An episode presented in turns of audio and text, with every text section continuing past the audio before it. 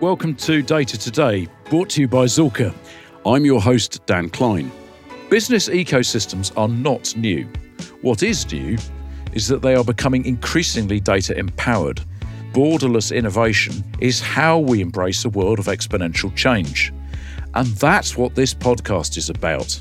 Being humans, we all have a level of self interest. And when they can see that there's an immediate cause and effect, that if this data is shared, something good can happen, some of this melts away. To realise complex opportunities, we need to stop siloing data, ring fencing knowledge, and looking at traditional value chains.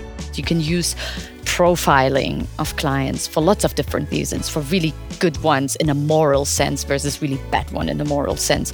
But in the end, it's about making this very transparent about what you're going to do and making that also transparent in the company, going away, even internally, from making decisions behind closed doors.